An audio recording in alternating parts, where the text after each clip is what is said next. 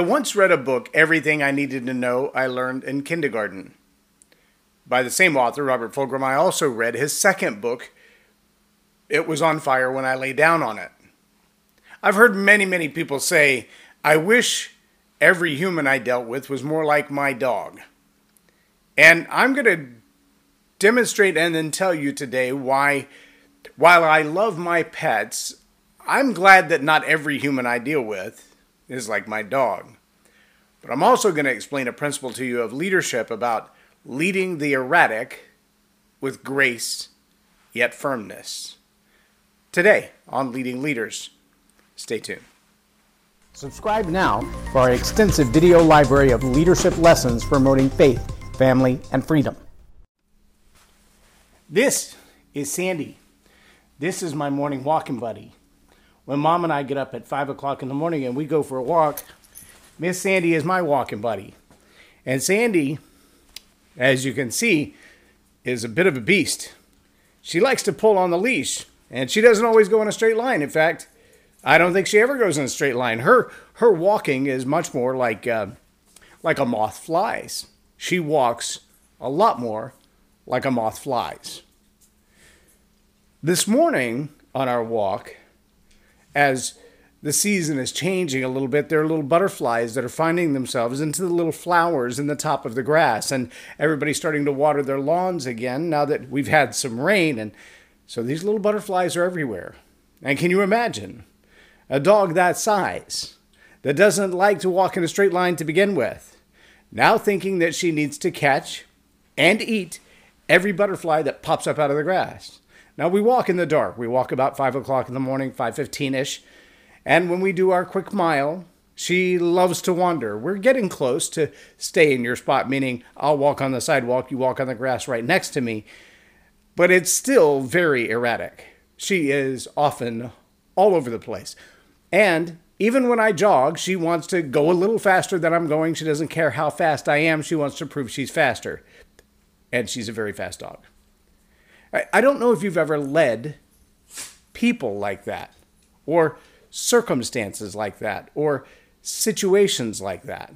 The reality is, though, all of us as leaders are going to encounter those moments where we have somebody on the team who doesn't really want to move in a straight line. They they kind of move like a fish swims. They want to go upstream. They want to go against the current. They want to go where they want to go. They kind of have their own mindset, their own ideas, their own impression of the way things ought to be, and they really don't care about anything else. They just want to go.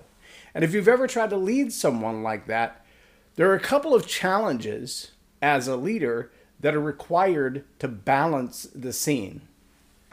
See, the first challenge is the last thing you want to do as a leader is to squelch the enthusiasm of someone who really has the ability, really has the talent, really has the skill to move the needle in your organization because the minute you pull that passion out of them, when you push them down, when you suppress them in order to control them, you lose the ability of their passion to infect others. Now, that all by itself can be both a pro and a con. You can find quickly that there are people who have great levels of passion that are misguided and also infectious. And their misguided passions, maybe it's issues from the past. Maybe it's bad relationships that kind of brought into the workplace. Maybe it's relationships they have outside the workplace that they tend to bring work with them. But those passions can be infectious. Uh, you've heard me say right here on this program the only thing more contagious than a common cold is an attitude. Well, passion presents an attitude. It always does. Why? Because an attitude is what you think about how you feel, and how you feel about what you think. And passion is an emotion driven, thinking driven concept. It's, I think very highly of this ideal, or I really would love to see this project move forward. And the result of that is they will devote themselves to that project or that passion without regard for the rules, without regard for the impact that it has on the rest of the team, without regard for what's good or bad for the bottom line of the organization. They just want to see their agenda, their passion, their project excel. Now, a leader doesn't want to quelch that passion and zap that enthusiasm and take it away. What we don't want as leaders is a bunch of mind numb robots sitting around simply following instructions. If that's what you want, don't hire people, hire robots. If you don't want someone who cares about the people that they're cleaning the floors around, get a Roomba. If you want someone who's putting compassion and concern for other humans into the job that they're doing, then hire a person who's passionate about your building being clean and your floors being spotless. Two totally different concepts. Here's the other side of that, though. Not being able to be firm enough with someone to guide their passions will also present the challenge that we misunderstand their passions. See, every morning when we decide that it's time to get up and go for a walk, if I so much as pick up a tennis shoe, Sandy is ready to leave the house. And she lets me know that because she will bounce around like Tigger off of the furniture, off of me, off of mom, off of everything in the world. She will bounce around on her little four feet, barking as loud as she can until we get to the door and put a leash on her. Now, when we get to the door, she knows she has to sit still, and she will sit still, but her little tail's still going crazy until the leash is on her. And then when the leash is on, she wants to yank me right out the front door. It would be easy to train her to not react that way. And the question is would that be a good thing? Would it be a good thing to force her to compliance until she's lost her enthusiasm for going for a walk? I think the answer is no not only is that unhealthy for the dog, but it's unhealthy for me for her to be a lethargic giant furball who just wants to lay at my feet all day. While that's cute and cuddly, it's good for both of us for others uh, to get up in the morning and go for a walk. It's good for an organization to have people who are passion driven, who will keep the ball moving, so to speak. Even when you kind of lose your energy for a project, they're not going to let it go. They are set on this one, they're going to make it happen. But see, the, the same way that I have to keep a short leash on Sandy. Oh, it's a retractable leash, it'll go out to 20 feet. But I can promise you this if she had 20 feet worth of leash, she would be running around every object, every little tree, every mailbox, everything people have set up by the trash cans, every car, every bicycle along the sidewalk. She would have wrapped herself around it three times, and we would either be dragging it with us or I would be backing up and walking circles to unwind us raise your hand if you've worked with somebody on your team who kind of has the same level of distracted enthusiasm. They get all caught up in the movement moving forward, but they are not moving in a straight line. And so they become a hindrance. Now, I shorten Sandy's leash. I bring it back in until the length of her leash is my arm times two. I give her that much leash because otherwise she will run into me and knock me over when she decides to wander across the sidewalk. I'm still hoping that one day we will be consistent enough together that as I jog rather than walk, she doesn't run across the sidewalk in front of me and trip me. That's why little Mocha doesn't get to do that because Mocha will not walk in a straight line. He's an old dog, he doesn't do new tricks. He will not walk in a straight line. He will run all the way around me. And the faster I run, the more he wraps the leash around my legs. So, not going to happen. No jogging with Mocha. But maybe one day I can jog with Sandy. I tell you this because there are times as a leader that you've got to be firm enough to rein in the people on your team who are enthusiastic, they're passionate, they're chomping at the bit, bit, the bit. They're chomping at the bit, not at the butt, because that'd be weird. They're chomping at the bit they're working hard. They're doing everything they can. They're operating at full levels of enthusiasm. They show up early. They work hard. They stay late. They do their job. They do it phenomenally well. And then some. And then some. I remember I was probably 18 or 19, right around there. It was just before I went off to basic training. I had a job at a Safeway. And my store manager would give me these little tasks. Sometimes I would be a cashier, and sometimes I'd be a checker, and sometimes I'd be a stocker, and sometimes I worked in seafood. And I, I was kind of the only place I didn't work in that grocery store was produce. It's the only place I never worked. But everywhere else, he would come to me. He's like, "Hey, I need you to do this," and he would give me a little assignment, and maybe you know, take down that end cap and replace it with something else. And a couple of times he came to me and he's like, "Loren, here's what I need you. I just need you to do the task. Don't make it a big project. It's not a project, it's a task. Tear down the existing end cap, move all those cans back to the to the storage room, and then put this new product on that end cap. That's all I need you to do. That's it. Take down the old one, put up the new one. It's not a big project, shouldn't take all day. I'm not concerned about how pretty it is, other than get all the boxes there, stack them so they don't fall over, and then make sure it's all faced. That's it. That's all I need you to do. I wanted to build castles and displays and all the pretty stuff. He's like, I, I don't need that. I need the cans, those gone, those here, that's it. Curb your enthusiasm. I did. Eventually, went off to the Air Force, and it didn't really matter anymore. But it, it's really ironic that you think about the number of people who are part of your team, and as a part of your team, they have ideas. And you don't want to keep them from having ideas. You don't want them to be out of sorts because you've squashed them, you've controlled them. I think of the bumpers and the bowling again. It, you can get them directed in the right direction, but then you got to one day take the bumpers out and let them risk whether they're going to have a gutter ball or they're actually going to make a strike.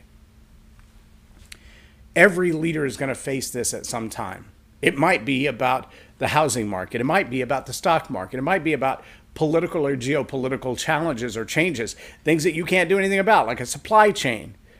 Uh, I have a friend who's been waiting for an engine to replace the engine in his Jeep for three months now. Uh, there are people who've been waiting longer. There are paths, though, with the right help, with the right insights, that he might be able to get that sooner. But the reality is, there is nobody ordering Jeep parts right now who has control of the supply. It's a supply and demand problem. So you can wait. You can't control that. Your, your grace and your firmness not going to do it. But when it comes to an individual within your organization who's a little bit erratic because they fly off the handle with their passions and they want to go do a project and suddenly they're outside the realm of what you need them to do.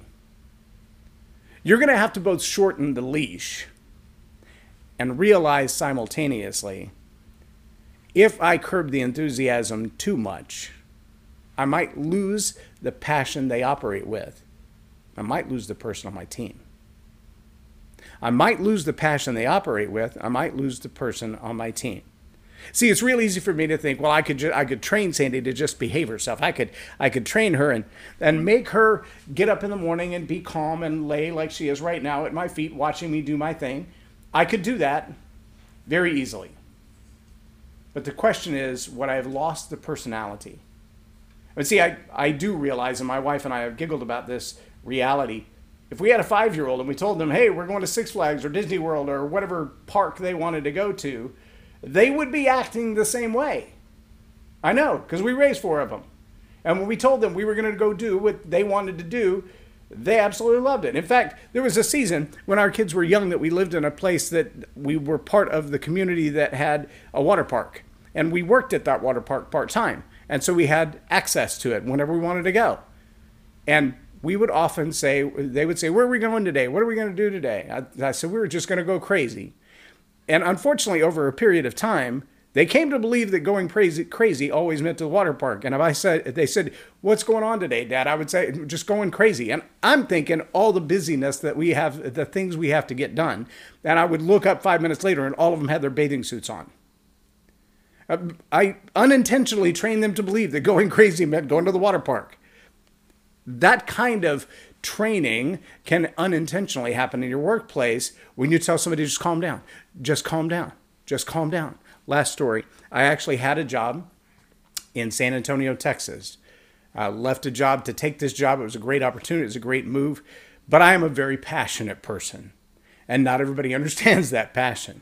And when I have an idea, I want my idea to be heard, and I love to share my idea. And I was called out in a board meeting for being too passionate about my idea. Someone actually felt threatened by it. And so he and I and the CEO and a couple of others had a very private meeting, just the five or six of us, and we discussed it. And I was told, just calm down, just, just chill. So for the next couple of weeks, I didn't say anything. I came in the door, I got my coffee, I went to my desk, I did my job.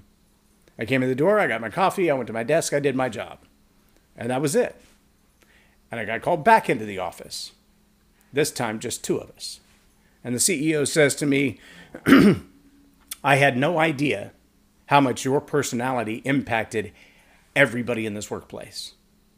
But when you went underground, so to speak, the energy level in this building vanished.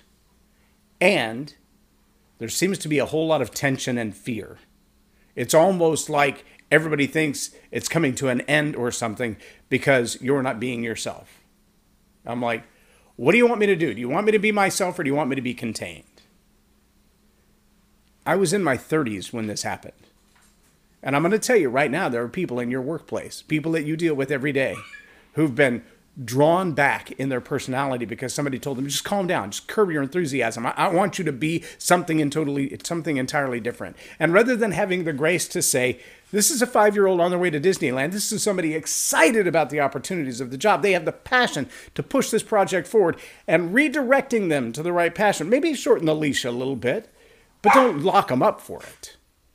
If you put them back in the crate as opposed to letting them have the leash but giving them a little bit of direction, you're going to lose them.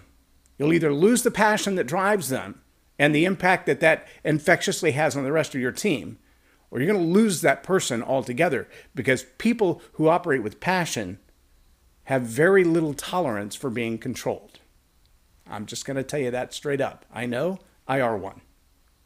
I'm also going to tell you, though, if you can direct that passion it becomes like the fire hose nozzle that when it's directed in the right place, it has a lot of power and a lot of force.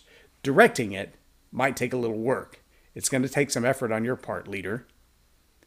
But if you can learn to lead the erratic with firmness and grace, you will have incredible people on your team who can make a lot of movement in the direction you want to go.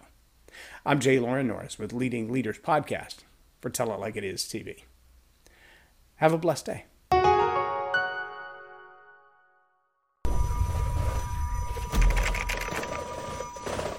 Subscribe now for our extensive video library of leadership lessons promoting faith, family, and freedom.